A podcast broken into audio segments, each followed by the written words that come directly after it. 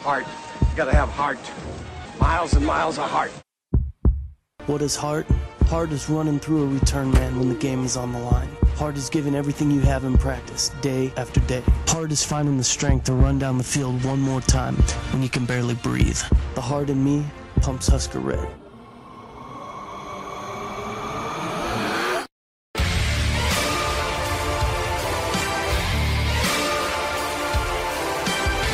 Hello and welcome to a brand new episode of the Five Heart Podcast, brought to you by CornNation.com, part of the SB Nation Podcast Network. I am Greg Mahochko, and my never mind, he just left. my uh, co-host, as always, is our founder and fearless leader, Mr. John Dam Johnston. Hello, John. How you doing? It's a great day, wonderful day. It's good to be here. Woo! And if I may, just like in the story of old, out of Matthew, no, let's go with Luke. Luke chapter 1. Uh, much like there was a multitude of the heavenly host, our guest list for this week has also multiplied. Now by two. uh, so, through the grace of God, we have Nate McHugh and Todd Wolverton. Hello, Nate. Well, hey guys, this is the foursome we're doing, I guess today. So Duh. it should be a lot of fun. I, I, I don't know. uh, If, I don't know if we're allowed to call it a foursome without, you know, attracting weirdos. So we'll call it a fatal four way and attract a different kind of weirdo. Well, you know what? I don't know if we have anything to talk about. So, uh, you know, I know who's who's the other guy? Todd, Howdy, how you doing? Go! Todd coming in hot.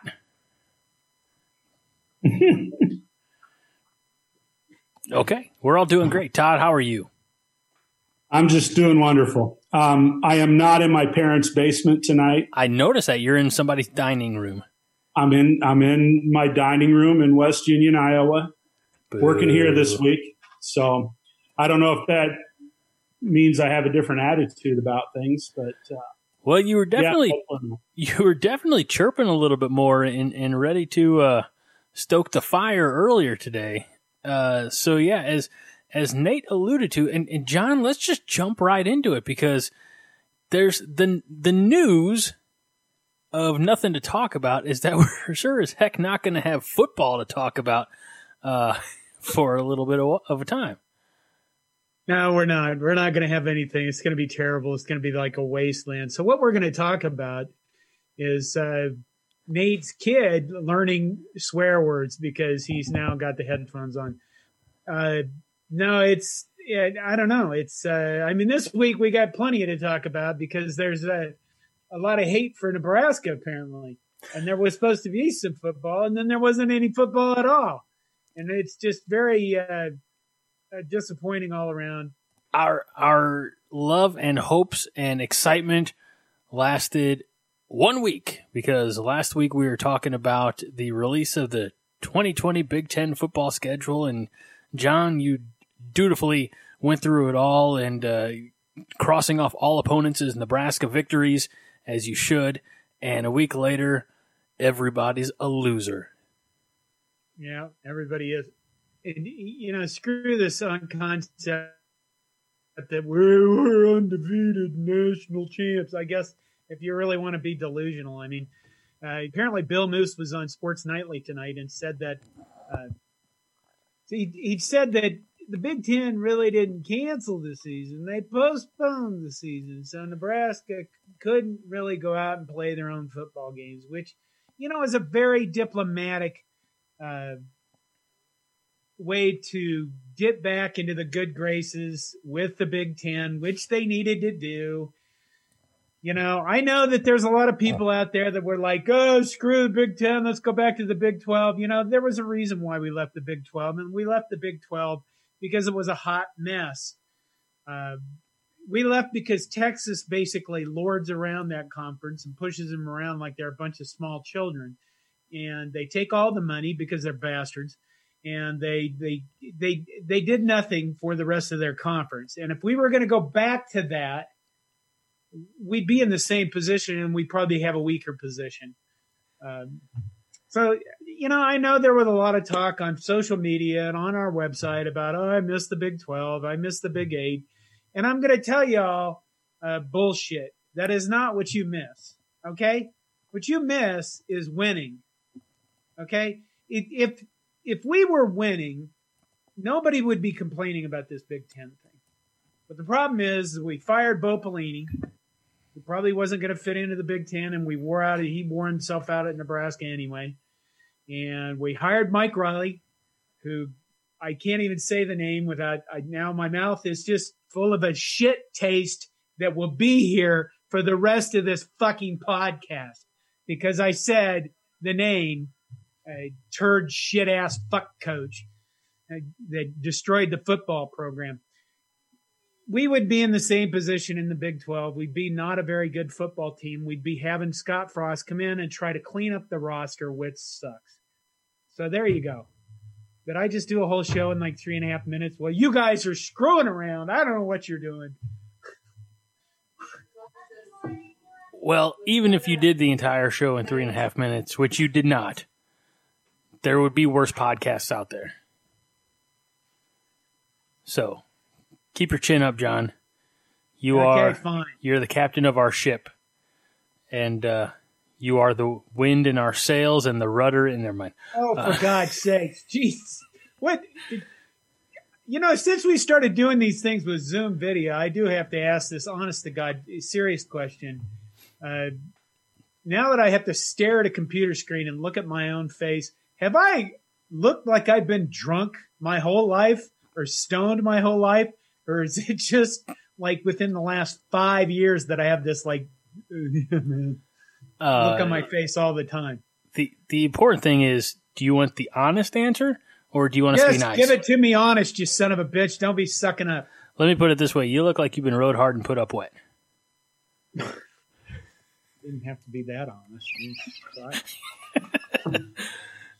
Right. Hasn't Todd known you longer than than we've known you? So maybe he would be better to talk about whether you look like you've been what was it high or drunk? What was that? Or rode hard and put up wet or whatever? You know, you know. I can't wait for Nobody this even knows what that means. I can't wait for Todd's response here. I'm I'm on pins and needles, needles and pins. as as it would be, um, since we inevitably are going to be moving, my wife has given me the task of sorting through all the crap that I've collected for the last however many years. Many boxes that we moved into this house 10 years ago that I've never opened, and they were not opened in the previous 10 years. And as as it would be, um, I just came across a whole bunch of pictures from probably 19 i'm going to say 88 89 in that in that era. Um, i don't know it in i can't remember if this was in a podcast or another conversation that um, i think it was a, a conversation john and i had with a couple of our other college buddies. We used to play this game called stupid ball. And um, we had we'd have this event where we'd play stupid ball. I wrote about it and sent this story to John. I think it's Pulitzer Prize winning journalism, and you know he won't publish it, but um, Send we it to- played this, this game called stupid ball and and ate awesome burgers when we were in college and for the first five, six, seven years after that. Well, with John and his death experience, um, when he banged his head, and uh, he's he's been very candid about it. You know, he has some memory issues and that type of thing. Anyway, we're having this conversation on Zoom a few months back, and we're talking about stupid ball games. And John said, "What the hell was stupid ball?" I mean, our lives revolved around stupid ball. I mean, it was that big of a thing in our life. Well, anyway, long story short, I found these pictures. I have absolute evidence that John Johnston played stupid ball when we played at my parents' house. And this was after I was out of college and I came back to Lincoln and I hosted out at our house. And we're playing stupid ball over a silver VW Rabbit. And John was wearing a yellow shirt and he had a mullet. He had a mullet. I have a picture of John Johnston with a mullet and he's laid out flat on the ground, diving after this ball and, and missed it. And so John, I mean, the thing about John, and he will tell you that when he was in high school and played football in high school, he played with sure determination and he worked his ass off and he had a lot of passion because he doesn't have an ounce of athleticism in his body. Not at all. and, and, and he, you know, so it's all will. It's all heart with him. But to come back and say, does he look like he's stoned, drunk? You know what he looks like? He looks like a man that's been rode hard and put up wet. Yes. That's what he looks like. And I would say at the age of 58, he ought to feel pretty good about getting rode hard and put up wet. Yeah. I like it when the podcast goes dirty. um, No, you didn't bother telling him what stupid ball is, you dumb bastard. Stupid ball, quite frankly, is one of the dumbest damn games we ever came up with. And it, it's kind of like an advanced version of spike ball that kids are playing today. We had a beat up volleyball that one of our friends, Tony Korth, went through the Coliseum and um, says my internet's unstable. I'll just keep going. Tony Korth walked through the Coliseum back when the volleyball team used to practice there, and he just picked up a volleyball and carried it home. So we had this volleyball, and we played two against two kind of volleyball over a car. And we had the boundary lines, and you had to have a beer. And you either had the beer in one hand and you were playing with the other hand, or you set your beer on top of the car, which was a strategic part of the strategy because if your beer was on top of the car and somebody knocked the beer over, that was an instant loss for the team that knocked the beer over. We played unless, you were lose, unless you were losing anyway, then And you then you purposely spiked the ball, blasted the other guy with beer, and said "fuck you." Yeah. Started We- the next game. you know, the biggest that these stupid ball parties ever got, you know, was maybe 15, 15 to 20 at most, 15 to 20 people. And we had to have a keg of beer there because those, they'd get blasted and we couldn't run out because we were going to play all night. But, um, yeah, stupid ball was, was quite the game. And it became a ritual and we all got back together, the whole gang of us, well after we graduated we used to get together in the summertime for a scum reunion at somebody's house and we play stupid ball. That was the feature. But we did get together one night in Lincoln. We all went to a football game and we buried the stupid ball at 1219 New Hampshire, which is where John lived for a couple of years that he was in college. Sat up on top of the roof of the garage, drank a lot of beer, and we really, I guess we weren't too concerned about waking up the neighborhood. But um, yeah, but John, John was really, um, he played hard. John played hard. What the hell does that mean? Well, take Well- it as you want. Hey, is it so? Were the kegs Keystone Light, or is it a uh, PBR? Is it a It was usually uh, an So Anheuser Busch product because uh, we had a friend, Kurt Clandrud, that his We're just naming names all over the place, aren't we? owned- well, his grandfather owned the Anheuser Busch distributorship for years in Lincoln, so it, we we always had we had to have Anheuser Busch. go for Except for one time, I do remember because my memories have come back since they brought this up. I do remember I I had a tan Audi Fox I think for a while in college, college, and uh, when you spilled dark beer on that thing, it had a beautiful. It looked like somebody had got on top of the car and literally shit all over it. So one time we did play with some kind of porter or stout or some kind of thing like that, and the car was just covered in well, kind of a black goo. Was that the car that got hung up on the railroad tracks? Yes, it is. We won't tell this story. Just move on with your fucking. No, no, no, no, no, no, no, no, no. No, we got plenty. Let's talk about No, we football. got- Not- yes. No, we're not going here right now. We have football. We have We got football. games to talk about. You sons of bitches. We have months ahead of us for with nothing and desperation and terror. I'm, Well- I'm I'm going to send the group a picture of what I think 19 or 12-19 New Hampshire in Lincoln looks like. Continue with your story. This is for me. Oh, well, I'd be curious what Nate seems to think uh, about everything that unfolded this week. He's he's the level thinker in the bunch here. Well, uh, oh, I don't know. It's like it. Uh, it depends. It's like what part of what's happened, and at what point. can I ask, Sure, go ahead. what did you think of Scott Frost's press conference and speech, Nate? It, out of uh, if I were to rate it out of a ten, I'd probably give it a fifteen. You know, I thought. I mean, I mean, I had, I wrote the article. I literally was sitting here, and I was just typing what I was as he was talking, and I thought he didn't say anything that was that outrageous, and that's what I guess as Nebraska fans we're learning that if you I mean, if you you have to be careful, I don't know, about how you talk about possibly bucking the uh, Big Ten in a way. Um, it so one. Okay, I, I was to say it, you have to be cautious about how you voice your displeasure. I think, you know, yeah, I, I don't think he was voicing displeasure. I think he was just saying, you know, regardless of what happens, our intention is to play football, and if we have to uh, football in the fall, and if we have to do that outside of the Big Ten, then we're going to look into those options. And you know, it. I don't know.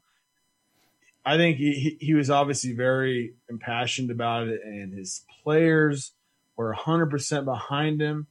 And because supposedly they were, you know, the protocols they had set up, every player that tested positive had gotten it outside of the of one memorial, you know. And so, um, as far as the speech goes, I thought it was really good. Uh, it made me at before the speech. I thought there's a two percent chance that we would play in the fall, and it jumped to about a forty five percent chance because I know, you know, you're gonna upset a lot of people if you decide, you know, especially in the Big Ten. It's like, hey, um, okay, you guys aren't gonna play. Well, we're gonna go play, and obviously that's even like a, a huge indicator of the fact that while we're in the while we are in the Big Ten, we're not exactly I don't know if we're not bought into the culture part of it. And that seems to be kind of a a crossroads that I don't know if we're ever going to get over because guess what? When we were in the Big 12, we were, my understanding, on a lot of votes, we were the one dissenting dissenting vote on a lot of things. So this isn't like a Nebraska thing that like we've never done this before. Obviously, back then we were a lot better football team, and that's what seems to matter to an extent. And uh, no, I, I I was proud of Scott Frost and his comments, and I was even more proud of the fact that Ronnie Green signed that statement that they ended up issuing, and Ted, uh, I'm sorry, Ted uh, Carter. Carter and Bill Moos all put their names on the statement because you can't say that about almost any other member, you know, as far as leadership at a lot of these other schools. And whether they're right or they're wrong, at least they put their names on there and they, they stood for something. And when you stand for something, you're going to piss people off. And that's obviously what happened. And then that's what, obviously, that's what happened yesterday. So um, that was my thought. I don't know. you know, I got when I read that and when I heard it because I did watch the press conference and, and I too, you know, I thought, good for you, Scott. And um, but you know, he didn't draw a line in the sand. I mean, you know, he just said we're ready to play and we're going to play. We'll we'll play whoever we can play. Um, once again, some people took it a little bit out of context and said that Nebraska said "f you" to the Big Ten, which which they did not in that statement. They stood up and said, "We've done our due diligence. We believe that our kids are in a good situation here, and we want to play football." Um, I thought that Desmond Howard, you know, his response was was absolutely ridiculous. But what do you expect from Desmond Howard? And you know, Michael Wilbon, he's he's looking at ratings, and I like him. I think he's fun to listen to. I like his perspective on stuff. But you know, um, unfortunately, it got taken out of context and blown up a little bit, um, and that's too bad. But you know what? In hindsight, that's fine. You know, the rest of the conference looks at Nebraska now. And if they want to say Nebraska is a bunch of whiners, or if there are some that say, hey, they're going to stand up to principle, then so be it. It is what it is at this point. I think you you look at the difference between what goes on in the private sector and what goes on in the public sector. From a real serious standpoint, from the serious guy here, um, what happens is this, right? In the private sector, you get you got vice presidents and you got a CFO, you got you know the manager of operations. You have all these different positions in an organization, but it, finally at the top of that organization, you typically have a CEO, and that guy's the final decision maker. Okay, commissioner, he's not the decision maker for that. He's not. Okay, the decision makers were the university presidents and in the public sector, you don't get into this environment where you typically have one guy who is a ass kicking decision maker type pe- person. In the public sector, people typically make decisions by consensus. In other words, they build everybody toward consensus and then we all make the same decision. That way everybody's ass is covered because the public sector loves politics and typically, the people who rise to the top of their positions, to the top of their departments in the public sector, are not the people who take chances like they do in the private sector. So there's a big cultural difference between how the public sector operates in the in the private sector. Well, uh, essentially, the I'm sorry, go ahead, John. Well, I think the thing is the Big Ten conference. When you're looking at Michigan and you know not Penn State, but Michigan, Ohio State, those schools They've been together for a hundred years now, or over a hundred years, and they are used to doing things that they don't they don't like public squabbles. They don't like the idea that that Scott Frost came out and said, "I want to do something different," even if the Big Ten says they're not. They hate that. That goes against what everything that they would like, how they would like to see themselves presented publicly. I think what I found shocking was just how vitriolic it got. I mean, you did have these media people all over Twitter that took we want to play football and turned it into we want to lead the Big Ten. Literally immediately. There was not even a hesitation on their part. And that's when you look at these fucking media people and you go, you're making news. That's what you're doing. And I honestly got really pissed off at that. And uh, I called Kevin Warren a shithead on Twitter. Uh, you know, mostly because you when you look at the Big Ten, I mean, you, you had Jerry Sandusky at Penn State, right? You got Larry Nassar at Michigan State. I can't remember the guy at Ohio State's name who molested people and was a sex offender. Uh, Jim Jordan, player. Who was it? No. Jim Jordan was the assistant coach there when right. that happened. That was my, my political commentary. You know, was Iowa wide receivers coach. Iowa recently had racism complaints. Yeah. You've got all these things going on, but yet the fucking Big Ten and Kevin Warren get pissed off at Scott Frost and our university for going against them on a decision and not even really going against them, just saying we'd like to play football during a pandemic at which desperate times and nobody's been through this shit because nobody was alive during the Spanish flu in 1918. Hey, John, I, I got a question before you go off this thought because it is important. I have not heard the name of any university presidents or chancellors or whatever their title is that had influence. I mean, who are the power brokers in the Big Ten Conference right now? Certainly not Nebraska. I'm not surprised that Iowa had the attitude we want to play. They don't have an academic. The president at the University of Iowa is not an academic. He came from the business world. So who who are the power brokers among you know those guys, those 14 people sitting around the table? I think they see themselves as equals. They always have. You know, and I mean that's the been the thing about the Big Ten is when you I'll give you an example. Ohio State's budget last year, they brought in $7.5 billion. Okay. That's not football. We're not talking about athletics. $7.5 billion into their university. Their athletic department generated what? Maybe 120, 150 million dollars in revenue. So if you're in the university of, uh, if you're Ohio State University's president, which is what, Gene Smith, right? No, he's AD.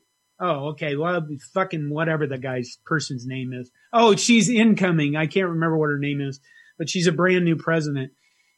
Are you worried about the athletic department? You have $7.5 billion in one year to worry about on the academic side of the fence. And then you look over there at your athletic department, you go, $150 million. Why do I even fucking care about that? You don't. And that's the answer. It, before I get off, I bring, remind me to bring up the amateurism topic later. But I don't think that there's necessarily power brokers in the, in the Big Ten as much as they all, they want to build toward consensus. They might have not even had a unanimous decision. If you remembered, uh, I think Dave Revsine during BTN's press conference with Kevin Warren asked him, was it a unanimous decision? And he dodged the question. Why didn't he just say, yeah, maybe it wasn't unanimous or, you know, these are turbulent times we're going through. But he didn't because, uh, you know, I hate to call him a shithead again. I already did that on Twitter. That's pretty public. But I, I don't think he handled this well. On the other hand, I don't think he should be shot for it because we are in the middle of a pandemic and we don't need to be shooting our decision makers because nobody's gone through this and it is very difficult to be the guy that stands up the top of the hill and tells everybody shit they don't want to hear and makes decisions that nobody wants him to make. So I have to breathe here. you know, you know, he could have Warren could have made a comment, you know, rather than saying about Nebraska, and not if they want to be in the ten, Big Ten he could have gotten by with a comment, something along the line. Well, you know what? We need to talk to Nebraska. We need to have a conversation with Nebraska. you know, and, and he's young and he, yeah. You know what he could have been? Not a shithead. That's exactly it. Well, you know, I'm not going to be one to defend Kevin Warren. I mean, he's somewhat new, obviously, and I guess supposedly he's some people think he's going to be the new commissioner of the NFL. You know, after uh, whatever his name. Obviously, this job interview for the the new NFL commissioner is not going that well. And maybe we, you know, and, and to defend him in a sense, and I really don't, uh, I don't know. I just, we just, there's the problem with my problem is that the lack of communication from the Big Ten is an issue. It's a huge issue where the Pac-12, you know, issued there's a document that said this is why we canceled, even though they waited until the Big Ten canceled, not canceled, sorry, postponed, even though it's you know, probably going to be a cancellation because the chances of us playing the spring isn't that great. But um, like, so my, my, my like the article I wrote today, you know, give us a reason. I mean, I mean, not the, I mean, don't say health experts. Say, okay, we're looking at the uh, the myocarditis, uh, my, the heart issues, you know, things like that. I'm sorry, the myocarditis or my, whatever. You know, that's good. yeah, that okay. Say that, but what, what even like that uh, the the the big the BTN guy um, that you're talking about in the interview, he brought it up, and then Kevin Warren said, "Yeah, that's kind of part of an issue." you know, but it's like that's a pretty big issue. You know, you we've had was it five or ten Big Ten players who have been diagnosed with that, you know, since you know having COVID. That's kind of a big deal, you know. But my question also is, okay, so you want to play in the spring? Is that going to go away? The, the the threat of that heart issue, you know. I mean, do you think there's going to be a vaccine that's going to wide, widely distributed, you know, distributed. You know, I think part of part of me thinks is that Nebraska should have maybe not said anything, and then if the Big Ten would have came out and canceled the season, which might have happened, then the then Nebraska would be like, okay, well if you guys are going to play, then we're then we are going to play because tonight I was listening on Sports Nightly. Bill Moos came out and said essentially what happened is since the Big Ten post quote postponed the season of the spring, they actually could not schedule a season because it'd be a, you know it would be in uh, it would not be in accordance with the season that's going to happen in the spring. However, if the Big Ten would have canceled the season, then Nebraska would have been on a stronger footing as far as moving forward to I don't know be the plus one for the Big Twelve type of deal. And so um, there's so much that I, I sure hope this is my hope for Kevin Warren. At some point, something's going to come out, and we're going to find out what happened. And because at this point, these articles are coming out, and he sounds incompetent to mean, just to be nice. Because Ryan Day is, you know, and Jeff Brohm today made comments about like we've been waiting for guidance. Jeff Brohm, you know, he, he makes up these guidelines for spring football or what's going to have to happen. Like, what's the Big Ten doing? You had five months. What were you? You know, you're just sitting there, and uh, I think it was Kevin Warren that made the comment um, that yeah, it was like yesterday we started talking about spring football.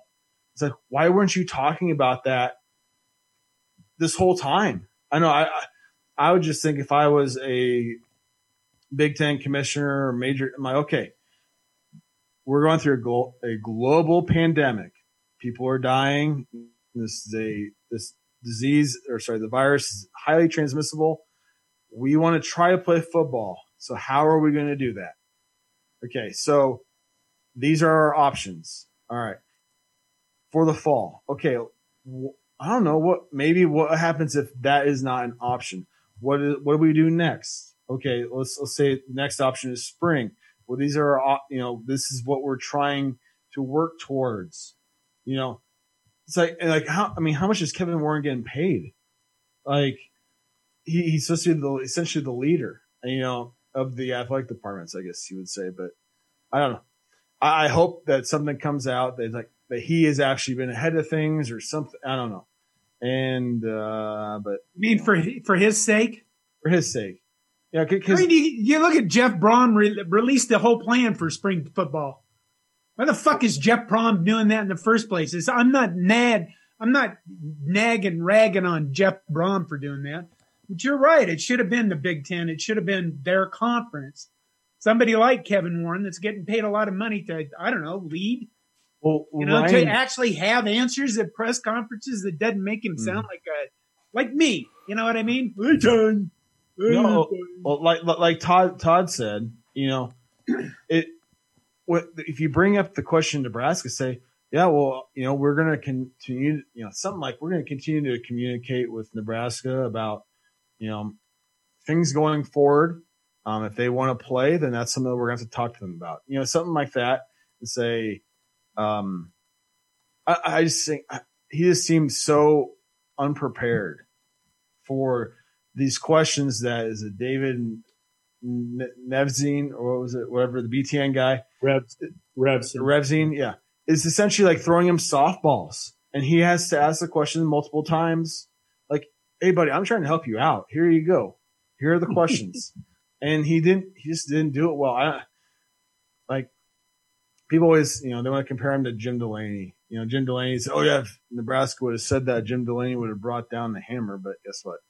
You know, he's not here, and you Jim guys Delaney would have never guy. let it get to that place. Yes, yeah. and that's he probably true. Never got letting it got to the point that anybody said Absolutely. anything publicly before that. So fuck these people with their oh, public execution. Uh, uh.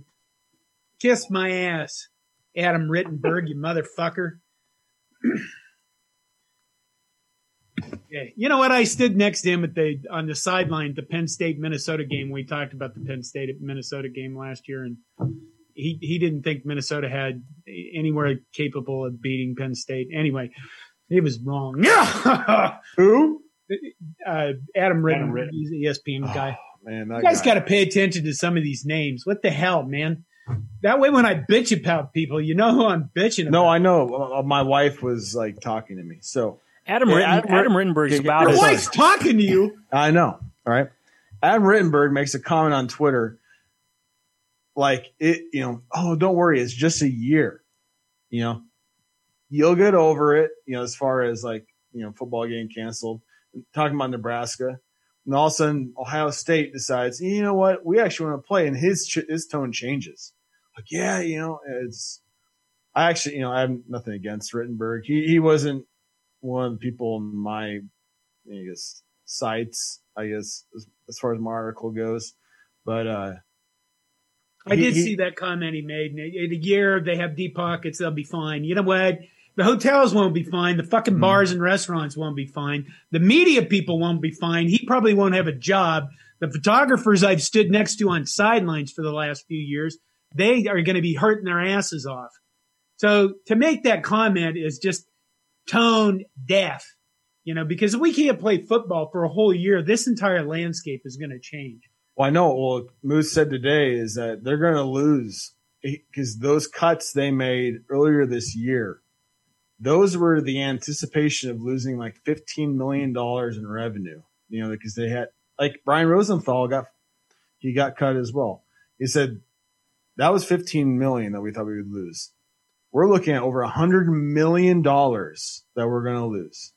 Now, now we keep talking about financials, right? and all the businesses and all that.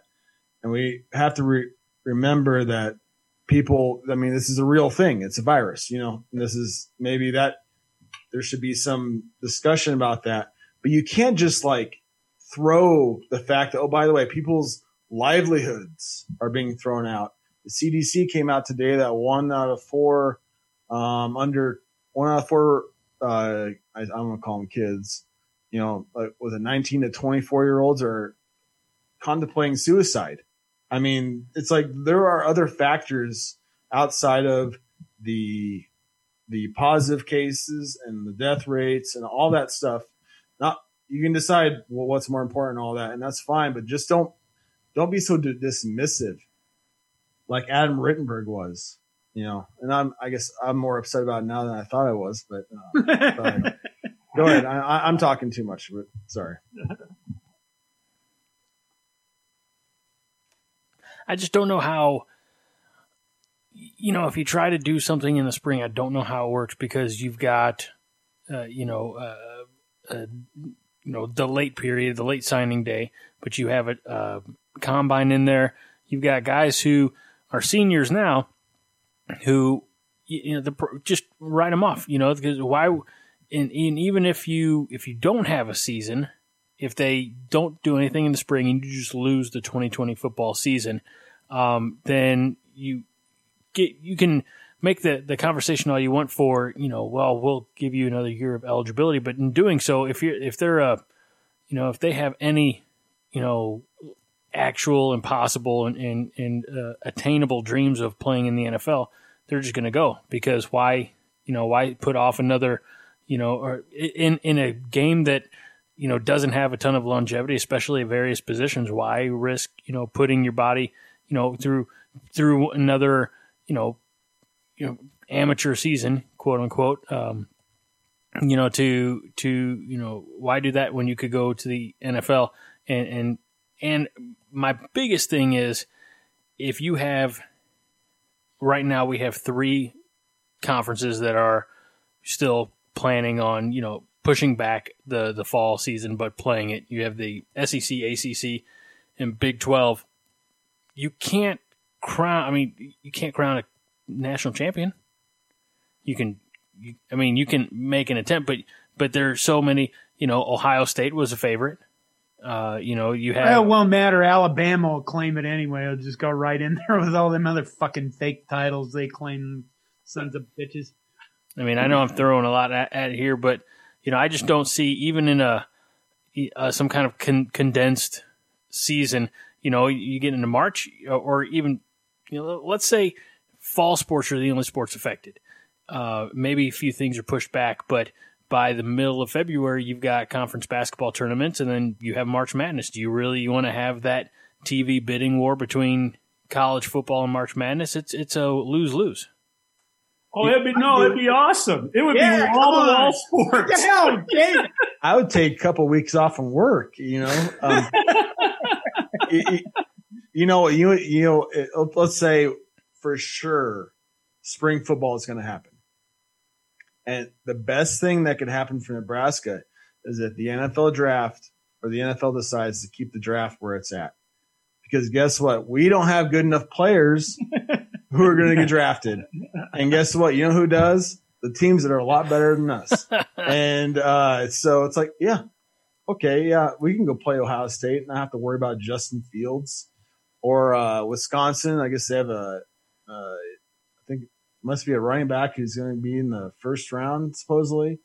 I mean, so I saw, you know, um, uh, Mike uh, from Rivals, M- Mike something, I, I'm blanking on it, but he had an, he already posted an article of the Big Ten teams who, or the the top ten Big Ten players who will probably you know not play, and none of them were Nebraskans. You know that says something about us. That also you know that gives if, if you want to have a silver lining, uh, you know because I, I think the only player that can maybe not want to play would be Brenden Jaimes, and uh, that might be it. I don't know. So let me ask this because I know it, it's been a concern for you know not just Nebraska but a lot of programs who you know you know whose conferences have discussed you know shutting down. But let's focus on Nebraska. Uh, you know, Scott Frost said it. These players are going to be a lot safer here than you know w- with the medical um, access than they would be in, in a lot of their home communities. If if there's no football, are, are they all just going home, or are they, you know, on campus? Are, are, is anybody on campus? Let's say in Lincoln, are they doing any in person learning? Um, and because you can, my my the the crux of my question, what I'm what I'm trying to get at is, if you are planning on playing in the spring, when you're not playing in the fall, you get guys who can obviously you know heal up if they had anything in the offseason like an Adrian Martinez. Uh, you, I mean, what what kind of structure is there as far as practices, as far as weight, you know, uh, you know, uh, strength and conditioning? How how does it work? And we don't know. And you know, if you're just giving to somebody, and then you got a, a short off season turnaround from March to you know that you have no spring football because you do, but it's competitive games. It, it's just I don't know. It, it's it, it's frustrating. Mm-hmm. Hi, Captain Obvious. That's me. Okay, I interviewed Andy Staples for a little while today, and he You brought up the point that the playing in the winter, playing in the spring will get much easier if everybody cancels football. Right? If the SEC goes ahead and plays a football season, or the Big 12, uh, three conferences left, right? The ACC, the Big 12, and the SEC. If they go ahead and play football, number one, the Big 10 and the Pac 12 look stupid unless something happens to the other three conferences. They they look stupid, and honestly, it probably affects their recruiting. But you know that's another subject. Uh, but if those guys go ahead and cancel, then we probably have a better chance at actually playing winter football because everybody will be that much more desperate. In other words, the other teams and the other schools will be more willing to actually put together a football season. Uh, how it all works, I don't know. I guess they're working on, you know, people point to a vaccine. Right now, I'm trying to set up an interview with a coronavirus virologist uh, who is actually working on types of cures, not cures, but tr- treatments, but not vaccines. Do you think? So, and we can go down. They, yes. Yeah, I was just going to ask. Do you think if uh, if you're successful in, in acquiring that interview, do you think that post will go viral? Jesus Christ. God, you. I was, I was going somewhere, and now I just hurt. You know what? Okay, I'll, I'll jump in really quick. Um, Sorry, I couldn't help it. y- You know what? I had to get some water. you know, if the Big Ten, uh, sorry, if the other conferences cancel, sorry, or postpone to the spring, the Big Ten looks pretty smart. You know, and the Pac-12 looks pretty smart. You know, they could say, "Oh yeah, we knew what was coming," or whatever. You know, you look at this. You know, look at you guys. You tried and you failed, whatever. However, if though if the ACC and the SEC and the Big 12 have a full football season, the Big 10 looks pretty bad. And the Pac 12 people aren't really going to care about because those games are at 9:30 at night anyways. So uh you know, as far as spring football goes, I mean, yeah, it'd be easier, like you said, like it'd be easier if you know, like Andy Staples said, if they all quit, because then we're all on the same schedule. Then maybe, or maybe we could all like go at the same time. And I don't know, but like Jeff Brohm's schedule, it was we put, I think it was play eight games total in the spring, In spring. Yeah. and then play. I think it was ten games the next fall because you're worried about these kids playing so many games in a short period of time. And so I think that's a real concern, you know, about the, I know people were, you know, before, you know, everything got canceled as far as like Big Ten football, people worry about, we're sacrificing the kids, you know, for football, but now we're saying it's okay. Then you move it to the spring and now we're all of a sudden the same people aren't thinking we're sacrificing the kids again, uh, even though they're going to play way more football in a shorter period of time. And uh, so it's, I don't, you know, it's a pandemic, and I'm glad I don't have to make any of those decisions, but I can write about them and I can be critical of them, but I'm not the one that actually has to make them, which is why I'm trying to defend Kevin Warren a little bit. Maybe because I'm just hoping that there's something out there that would say, okay, you know what, maybe you know, maybe he actually did a really good job. Uh, you know, I don't know. Well, I hope he stays around so I can call him a shithead in the future.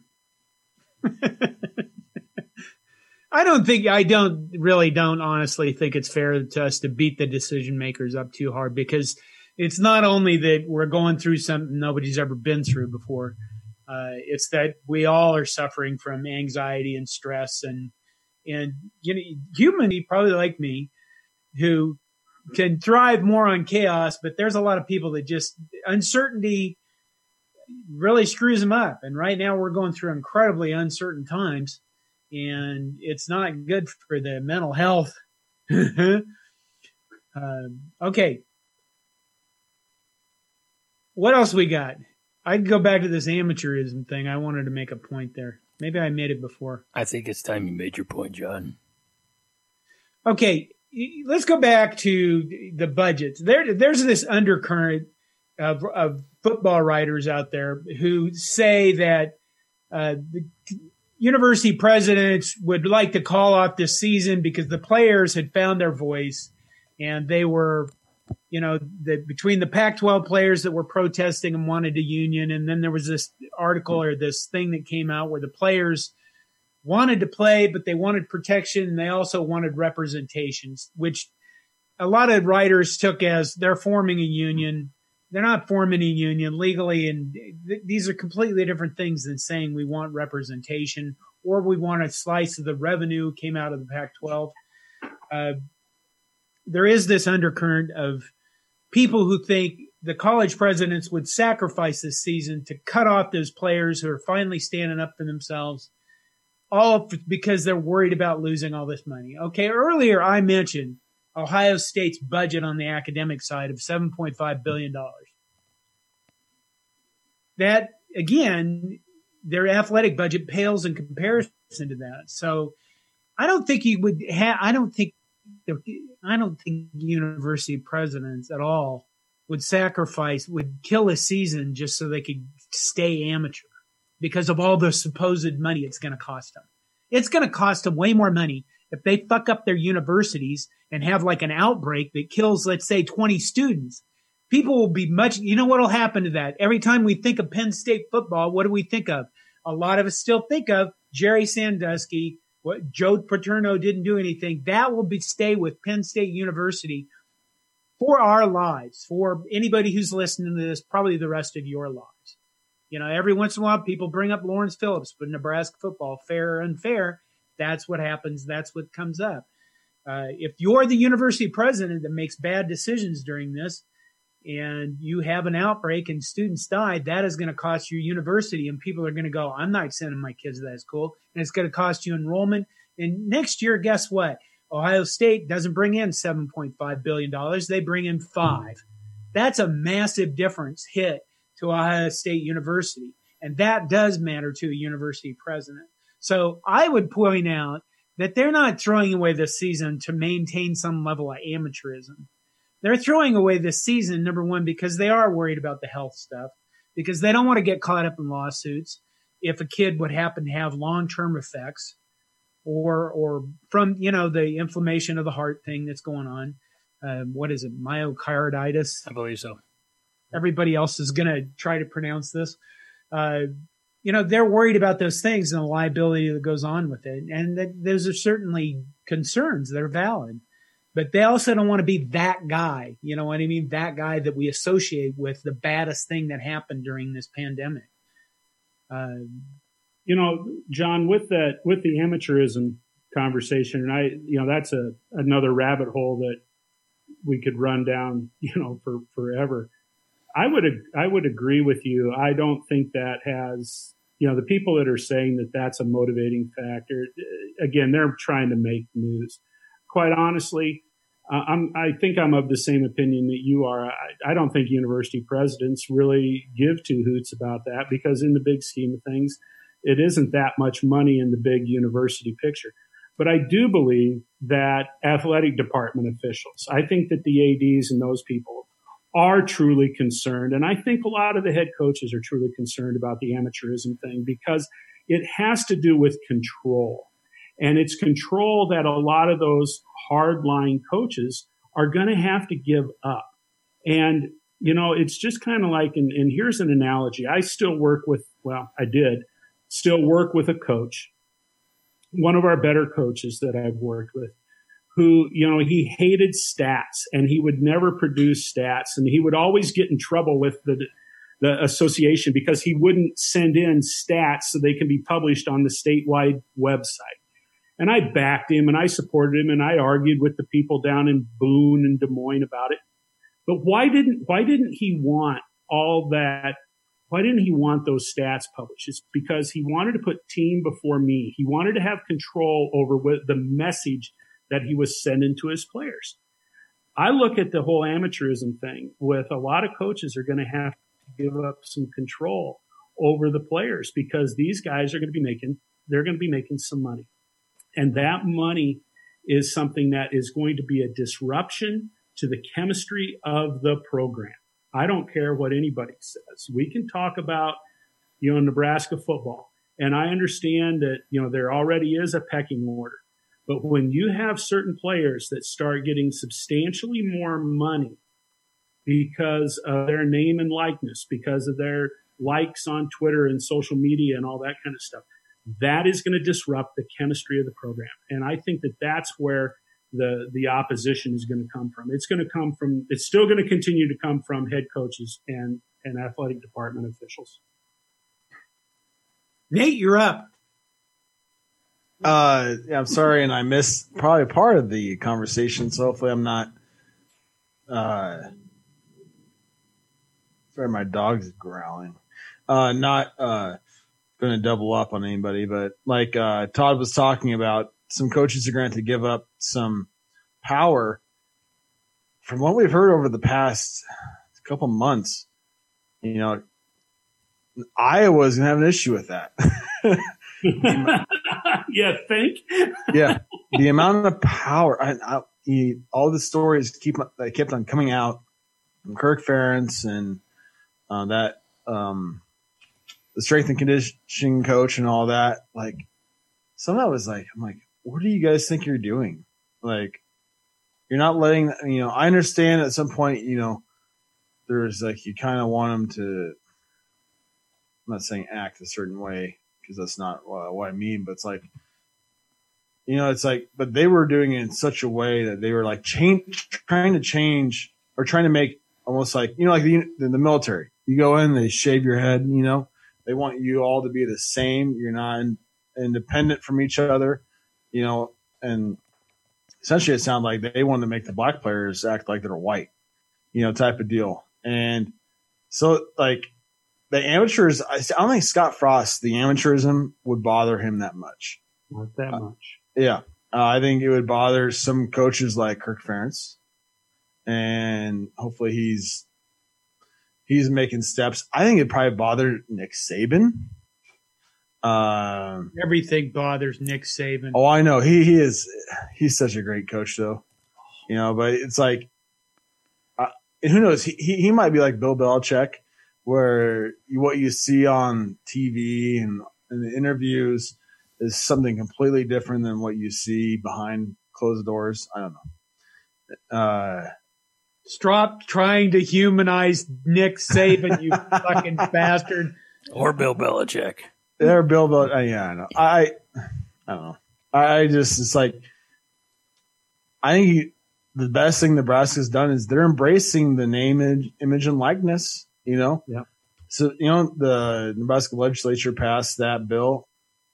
Has the governor not signed that? I don't know. I, uh, it's the thing is, I guess I could probably research that. I just haven't heard, you know, oh, governor signs bill. Like, I don't know. I don't know. Have you guys heard anything about that? Like, what? No, okay. So, like, what are you waiting on? This is like a winner. Like, for Nebraska football, that's a winner. Like, guess what? Co- Coach Frost could sell to every recruit. Oh, by the way, our governor has signed a bill, or, or legislature passed the bill. Governor has signed it that you can go and get sponsorship from a dealership, and you won't to worry about getting in trouble. You know, something like that. You know. I bet he's already doing that. I mean, they, Yeah. Nebraska is so so far out in front of this compared to a lot of colleges and universities. They've Yeah. embraced it.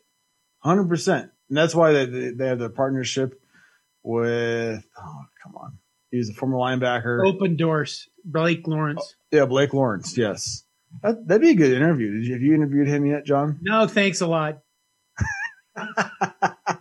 A- a- anyway, so I- I'm trying to think of what other coaches would probably have issues with control. I don't know. Probably most of them.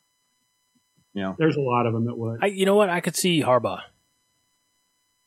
I don't know. He's so weird though. He's super weird. He uh, he is a weird cat, man. I don't know. It's he might be like, yeah, go ahead. You never know. I th- mean, I think- like- I think because of uh, well, yeah, because of his experience. I guess Harbaugh because of his experience as an NFL head coach, and also Greg Schiano as a as an NFL head coach. I think Greg Schiano would have an issue. 100%. Really? Yeah, oh, I think Greg Schiano would. But John Hart or no, Jim Harbaugh, uh, yeah, I remember. I always thought it was funny. He told kids not to eat chicken because because it was a nervous bird. I mean, that's funny. Uh, wear, wearing cleats around people's homes, though, that's not. I good sign. love that story. The cleat story just absolutely cracks me up. I don't. That's weird. Though he's a weird guy, man. I don't know. It's just, oh. Lost him a recruit. You know, if I remember the story Yeah. correctly. Yeah, he's like, "How you gonna Well, be wearing cleats in mom's They house?" say he lost him, but he might never. You know, it's like one of those things. Like, yeah, I'm, I'm out. But he was also being recruited by like Alabama and stuff, right? You know, so I don't know. Okay, I'll tell you a story about the chicken thing. The nervous chicken thing. I'm Well, nervous hearing the story I- thing. it has to do with, uh, uh, oh, good God. Come on. They inject it into animals to make them grow. Hormones, right? Right? Growth hormones, yes. hormones, stuff like that. Make the cows bigger, to make the chickens bigger. Four foot chickens swoop down at uh, church outings, carry away the children. That's a different story. Maybe we'll tell that in the future because we're going to have a lot of weeks without shit to do. Ugh. Okay, here's the thing. Years ago, years ago, when my kids played soccer, we had a guy on my football or on our soccer team that was another parent, and I think he he worked in genetics, he was a genetics engineer, some damn thing, uh, biogenetics, whatever it was.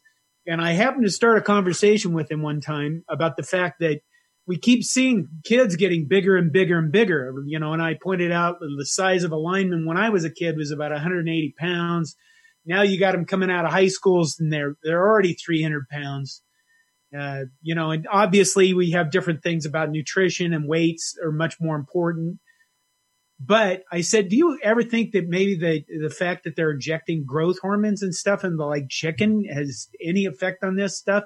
And we went into this conversation, and he said, you know, they the growth hormones can't really cross species. unless it can. And we had this whole conversation about they, you know, it's kind of like the whole chronic wasting disease. Everybody was terrified of that stuff crossing a species and infecting humans and stuff like that. And that's the thing is they don't 100% know a lot of the times. That was what he was getting at is maybe it was, eh, but he wouldn't say, but he would, you know, he wouldn't completely dismiss it. So I get why Jim Harbaugh made the it's a nervous bird comment, you know, because I, I, I hate to get into the whole we're, you know, GMOs and we're injecting shit into our food, but, uh, I just thought I'd relate that for no apparent reason whatsoever. John, I like your chicken story. You're gonna need It to. is. You're gonna need to keep those hits coming for the next five months. It is Yep. important to remember one thing. We've gone through these changes before when it was in college and co- from coaching. And I want you to think about this, right? And then in the late 1960s, a huge cultural change happened in America. And what happened to America? If you go through a yearbook and you look at the class of 1965, all of those guys had butch haircuts.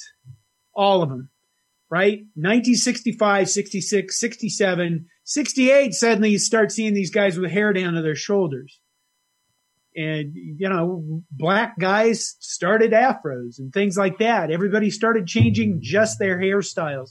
Now, what do you think a college football coach would think of all these long haired hippie fucking kids playing football on his team who suddenly show up with long hair? They don't want to wear a suit and tie and suddenly, all of a sudden, uh, I don't know, the South wants to integrate black players into playing football and actually getting scholarships and being on football teams. So we've gone through massive cultural shifts in this country before. And we've survived them and it's been fine. And the country has gotten better because of it. So when you look at all these people that say, oh my God, this is going to destroy football forever, or this is going to change things forever, what they're really saying is, I don't like this change and I don't want it to happen mostly because I don't like change. But most, you know, we've gone through this shit several times in our history, actually, if you go back through it. So it's not really anything to be afraid of, I don't think. It's just going to be different. That's my bit. there's a lot of unknowns right now. And, you know, that's, I think, what's more unusual about other shifts that we've gone to. I'm not saying everybody knew where things were going to end up in 1968, 69. I mean, that was a very tumultuous period in our history. But, you know, there are a lot of people right now that just are, are, are really frustrated. And I think that that's where a lot of the mental health comes from is just the uncertainty because no one has given any, there's no one out there that has shared anything that gives us a sense that we might be able to get on top of this thing. I mean, the best that we're getting are cheerleaders that are saying, I think by the end of the year, we're going to have a vaccine or, you know, these trials are looking pretty good and we, we should have something by this, you know, early 2000, you know, by 2021 but it's it's speculation and that's just having the vaccine that isn't vaccinating that isn't making a difference and and i get it i mean it's yeah it's it's Well, apparently Russia's just going to go ahead and start vaccinating people in October. So we'll probably have World War Z about, I don't know, like Halloween. People will be walking around going, what's that? A guy dressed up. And suddenly it'll be, ah, fucking zombies everywhere. World War Z is an extremely underrated movie. That's a great movie. I mean, so don't even disparage the idea of World War Z. You know, I don't know. I don't know. so, anyways, uh, so what were we talking about? You know, If, if look, if, vaccine stuff. Yeah, okay. if, if speaking of You know, I, I'll say this. I'll say this before we, before we're probably done in a little bit. If there's going to be one thing that I regret about the year 2020, it's this. I didn't fucking run for president. Because I should have ran for president. And I'm going to, the rest of my life, I'm going to look at myself in, in the mirror after November and I'm going to say, you stupid shit could have fucking saved this country. and you didn't do it. And now look where we're at. Okay, so um, I'm not even joking. That's not even a joke. a fucking steel post could run for president, and I'd vote for that fucking steel post. I didn't mean to get all political, but Wait, wait, wait, wait. Do you think it's possible? And and look, the, every obviously the four of us and everybody listening to this podcast, wherever you are, as long as you're able to vote, vote for the goalpost that John helped rip down and carry across Lincoln. Just write got it to get in. him in the name. uh, r- r- we'll call him Johnny Johnny Goalpost. Everybody Okay. write in Johnny Goalpost, and we'll see what happens. Look again, as John said, it can't get any worse. so back to Nebraska football. Nate, So I do have a thought, or I have something I do want to say. I, if Nebraska had gone ten and two last year, and they canceled the season, I'd actually be okay. I'd be just fine. You know, I think that's where Scott Frost is coming from a little bit too, because I think Scott Frost believes that this football team that was scheduled to take the field this fall is going to make significant improvement. And and I'm not saying that you know he's feels like his back is in the corner or up against the wall or whatever you want to say, but I really believe that he's convinced that he's got a team that's going to show that growth and he wants them out there. And I really believe that's why those state that statement came across so strong. And he doesn't want to lose this opportunity. I, I get it completely. Yeah, absolutely. Because th- this is my concern is that Scott Frost is now, let's say, I mean, I think we're just assuming that there's not going to be football in the spring. He has to now recruit another recruiting class based off of essentially, I don't know, trust or hope, you know, or something like that. Where I think that's why it's like, I thought the best thing that could have happened based off the original schedule, um, before the, the Big Ten issued a schedule was place the first six games be like possibly six no. Coronavirus then all of a sudden says, boom, no, you're done. And then guess what? Scott Frost would say, by the way, we were six and oh. You five or four star athlete, you know, and look at we finally have the players and look what's happened. We're six and zero. Unfortunately, the virus said no, and I think that that bothers me the most. I know, I know that Ohio State. Grammarly does more than catch errors. With Grammarly, you can find really good, no, perfect, Grammarly, I'm, I'm. I'm, I'm trying to do research that's that's topical and looking something Grammarly, up, and, and I hate good. I hate pop up ads. So sorry, continue. Okay, so like Ohio State, uh, and that's kind of the interesting part is that Ohio State's upset because they they think they have a national championship football team, and that's why they're pissed. Iowa, um, I think I think they're upset because Iowa State still gets to play football, but Nebraska they want they want to be able to show recruits that by the way, look at what we're doing. Look at how good you know, this is the direction of the program because uh, we won, was it, five games last year and four games the year before? You know, it's like, you know, and so I think that's what I, that's what bothers me probably the most about getting a, a, a, a season canceled is because if they were 10 2, I'd be like, yeah, okay. So Scott Frost can still sell the crap out of it. But no, he he won four games this first year, five games the second year, you know, and this would be the third year where you would hope it would be a jump to seven or eight or whatever, and he could sell it. But that's what bothers me the most. And but but the coronavirus doesn't care, so whatever. You know, I read something about Scott Frost being snake bit. You know, something like he's been a head coach for four years, right? Yeah, four years, five years, four years, and uh, he's lost like two or three games to Hurricanes. You know, one to one to a, a, a storm, a thunderstorm, and now now he's losing a whole season.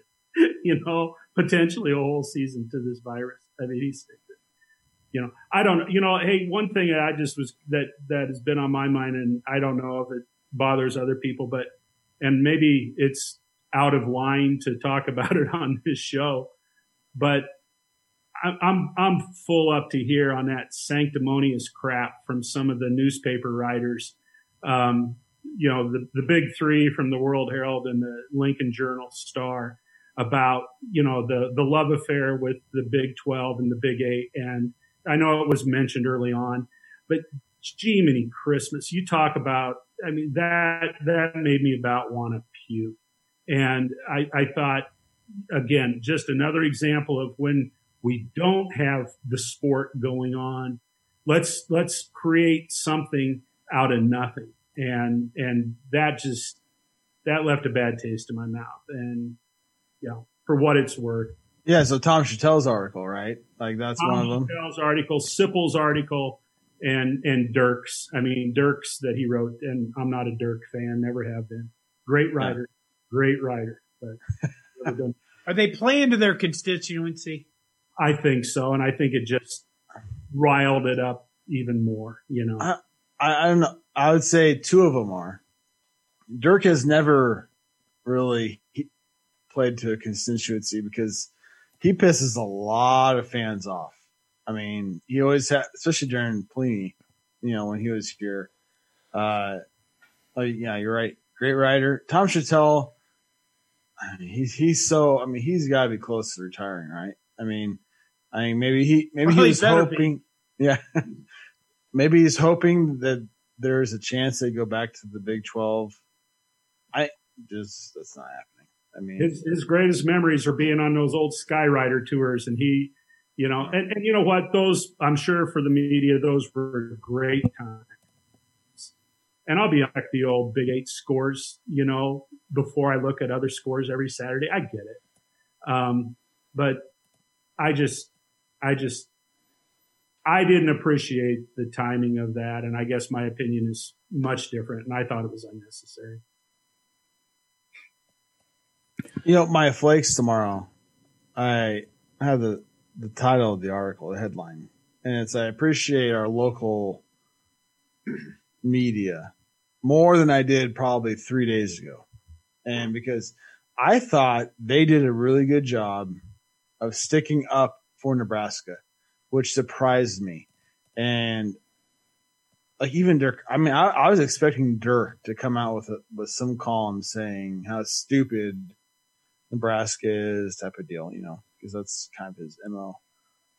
So I was actually somewhat happy and proud of the fact that you have guys from two and women, two four seven, Hail Varsity, Husker Online, you know, so kind of sticking up for the program, saying, you know, like at you know when, when national people are killing us, they're saying, oh, hey, um, you know, you obviously don't get what's going on here. You know, like Nebraska has some history. Nebraska has these interests.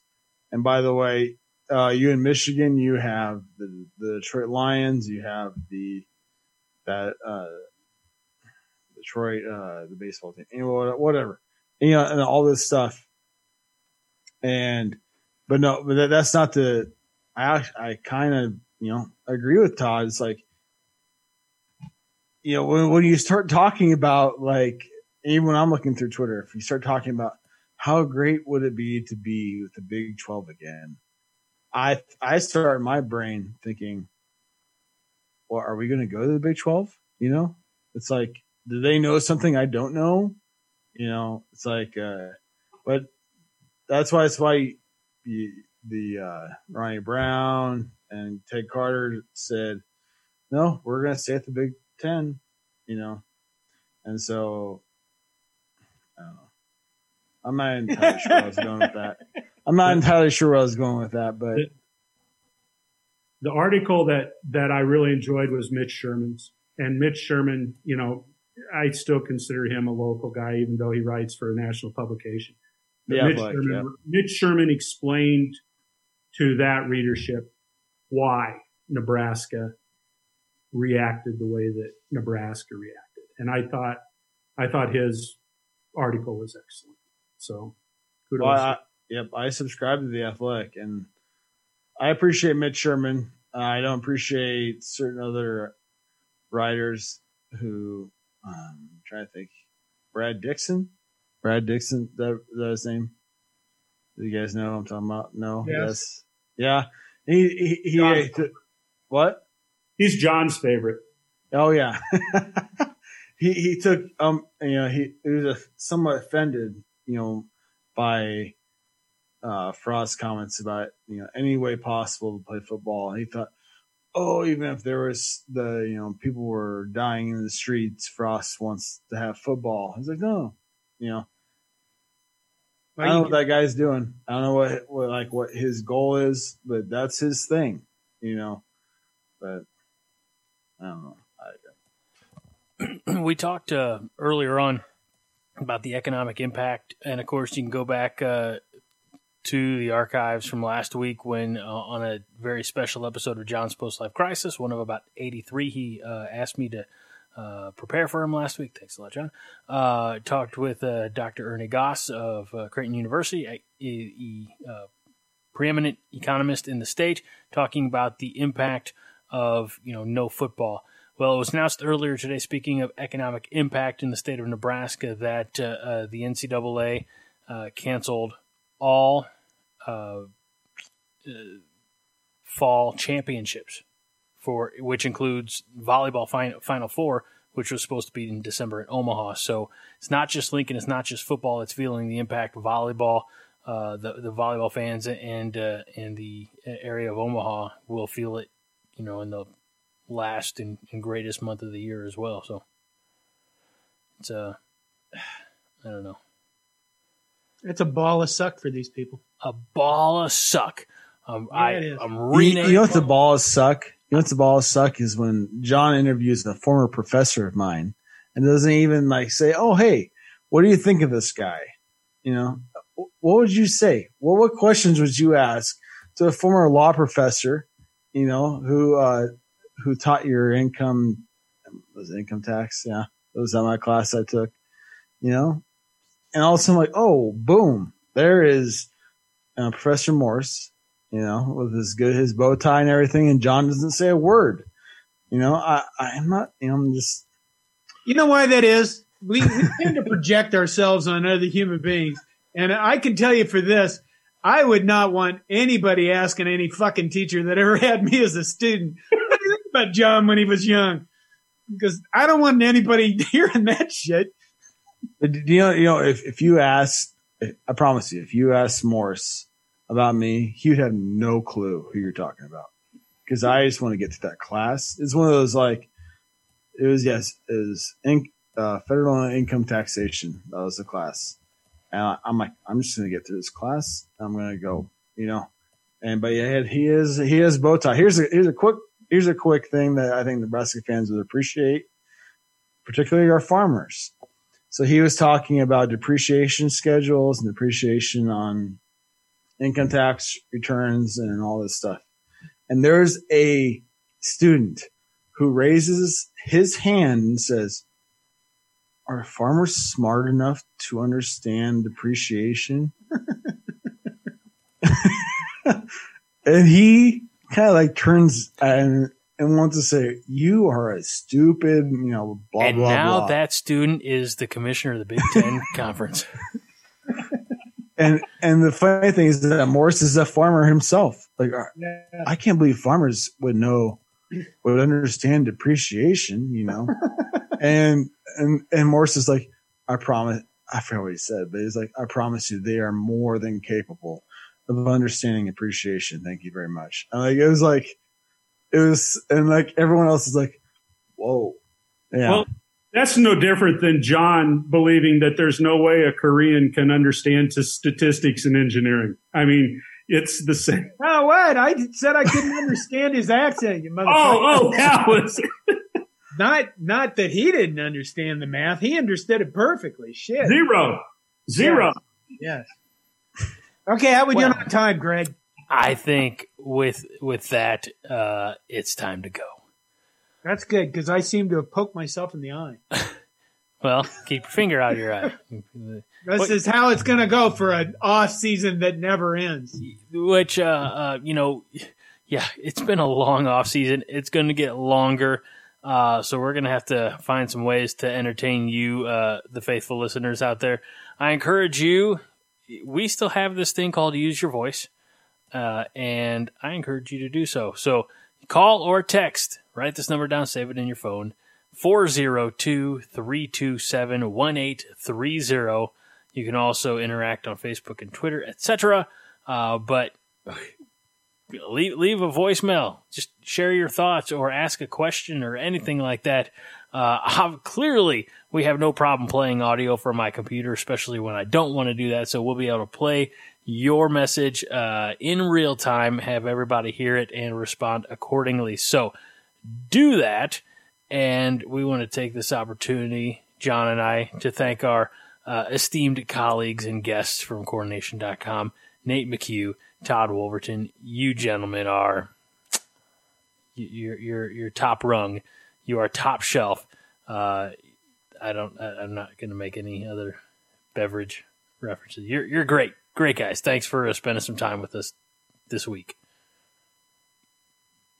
Thank you guys very much. Let's let's uh, let's get ready to win the next one, whatever the next one is. Let's uh, let's get ready to win the next one. September 2021. You know, I uh, one of my most clicked on and shared articles is about Dorothy Lynch meatballs. We might have to go back and do that again. So there you go. All right. For uh, John Johnston, Nate, and Todd, I'm Greg Mahochko. We remind you this week and every week that five heart is all the heart you need. John. Go big red.